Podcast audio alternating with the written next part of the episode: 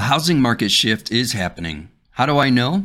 Well, recent market data doesn't clearly show it yet, as the numbers show that homes are still selling above list price, and the average and median sales prices are up double-digit percentage points from last year at this time. We are also in the summer season when many people take a break from their real estate goals, so that does factor in to some degree. However, there are other indicators that are starting to trend upward, which are signaling a shift in the market.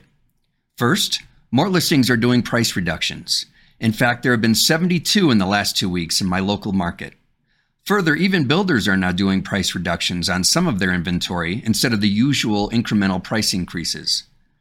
Secondly, the days on market metric is increasing, meaning more homes are staying on the market longer before going under contract.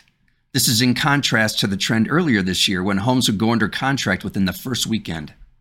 Because homes aren't selling as fast, inventory is also increasing.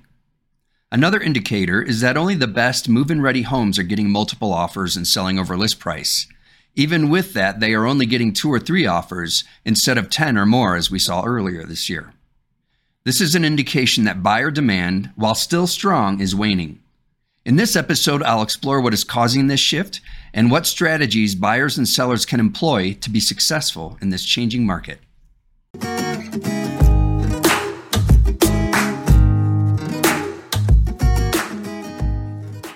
Hi everyone, welcome to Real Estate on the Front Range, my weekly podcast where I cover all things real estate here on the Front Range of Northern Colorado. Join me every week to get market updates, tips, and information on relevant topics to make sure that you're fully informed before you buy or sell your next home.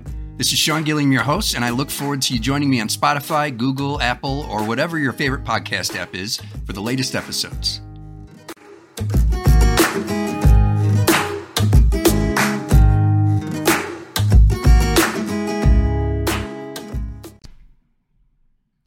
Welcome back to Real Estate on the Front Range. Well, let's get back to this important topic that is on everyone's mind. Are we having a housing market shift?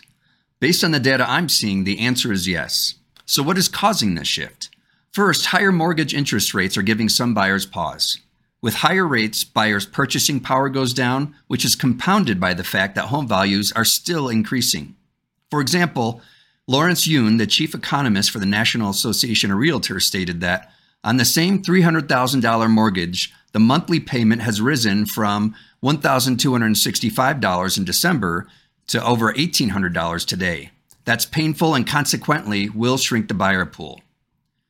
Another factor is that inflation is also causing some buyers and sellers to hold off. The rise in the cost of everyday living makes some people want to hunker down until it's over. Throw in the potential for a recession, and still more people are sitting back and waiting to see what will happen. However, there are still buyers that have financial resiliency, and they typically are going after the nicer homes in the market. It's important to note that when the market shifts, it doesn't happen all at once. There are gradual signs of a change, and over time, it becomes more pronounced. Significantly rising mortgage interest rates, though, have caused a more pronounced change in the market in recent weeks. But this isn't bad news. We aren't going from a strong market to a housing crisis. We are going from a strong market, if even unhealthy, to a more balanced market. This is actually a good thing. Buyers will be able to purchase a home without having to write offers well over list price. This is especially good news for buyers that don't have the additional funds to write such offers. So how will this impact the housing market overall? As you know, home values have skyrocketed in the last couple of years to the tune of 20% increase year over year on a national level.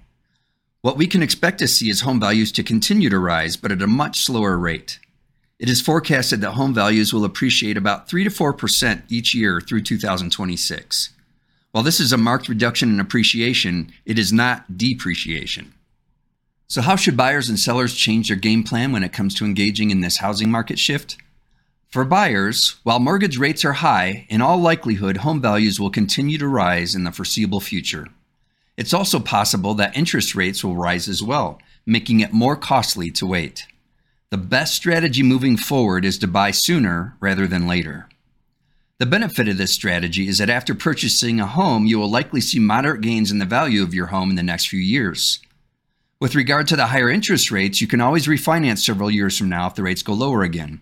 And even if they don't, 6%, which is what we're averaging right now for a 30-year fixed rate mortgage, is still fairly low compared to interest rates in years past. Pair that with the other benefits of owning a home, such as a tax deduction for your mortgage interest payment, building equity in your home, and simply having a place to call home. In this shifting market, buyers will have less competition. As such, you will have more negotiating power in a transaction. For example, you won't have to go well over list price to get your offer accepted.